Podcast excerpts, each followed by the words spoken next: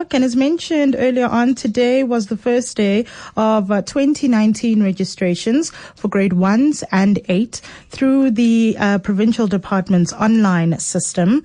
And from what I've seen, some of the responses uh, shared with the MEC on Twitter, it appears that many of the glitches, which frustrated many a parent, and maybe you were one of them uh, for registering for 2018, have been ironed out by the system. And we're still keen to hear your experience if you are uh, the parent of uh, a grade one or grade eight pupil in 2019.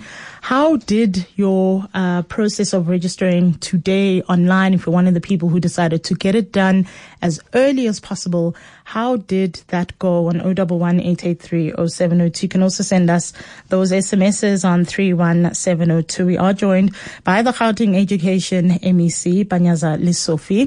Mr. Lesufi, afternoon. Welcome to Afternoon Drive. Hey, good afternoon, Cooks. Are you well? I'm very well, thank you. And yourself?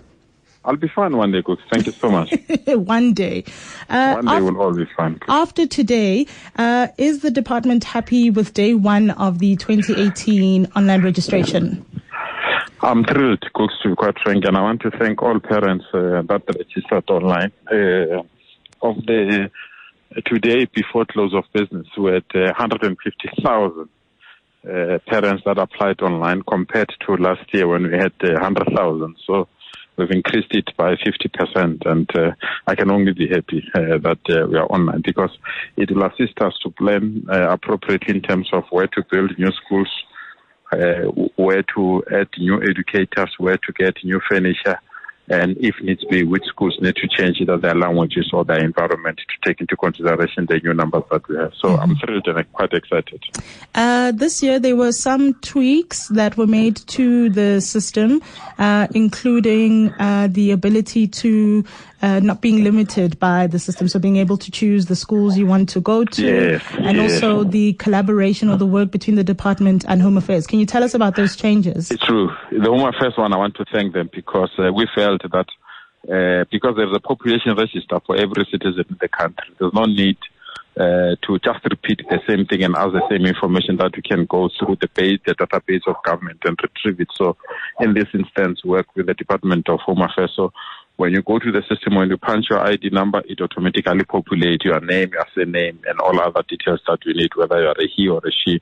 And we felt uh, this is a new improvement that we appreciated. But we also went to local authorities' databases as well, and we put all the local municipalities' databases into our system, including uh, the database uh, of, of uh, that are related to companies that are assisting us with uh, locations and other things. So it takes you less than five minutes to log in and, and, and, and place your child. And uh, we're quite excited about that. And it gives you five options. So you can uh, apply five times uh, if you feel this school may take me or this one or the other one. So you've got five uh, opportunities to place your child. And when that information comes with us, any school that is full, we automatically remove it from the list so that the parent might not say, I applied, uh, but nothing is happening. So if a school reaches uh, its population, uh, uh, the, the, number that we had, we automatically remove that school from the system so that uh, we can only apply to those schools that still have availability. Mm.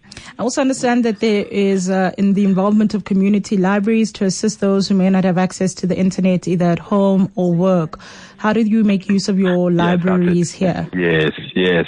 We signed an agreement with the Department of Arts, Sports and Culture uh, as, a, as, as our department to to work with us. So what we've done, all community libraries in every uh, area in our province, uh, they've signed up to be part of this process. So which simply means that any person can walk in at any community library, they will be assisted. If you can't go to the community library, you can go to a nearest school or you can go to our district office. We'll be in a position to assist you. And I want to thank the Department of E-Government as well under MEC Barbara Creecy. You know, they, they are the one that put the connectivity to be a, a, a top uh, connectivity and also to ensure that the system can take almost 35,000 applications per second, uh, which is amazing. Uh, if, if, you if you work with people in the industry, they will tell you it's something that uh, was unheard of, and, and we're quite excited that we've managed to get it. And as I said, we've registered over 150,000 parents today. And how long are the online applications open until for 2019 grade 1 and 8? They're open until the 28th of May, but I can assure parents by that time uh, only few schools will be left. Uh, so parents must not wait until the 28th of May. The sooner they apply, uh, the better, because uh, all those schools that they've reached their enrollment uh, numbers will automatically be removed from the system. Will only leave those that still have uh, vacancies, and I can tell everyone will take up those vacancies. So the sooner parents or guardians apply, the better.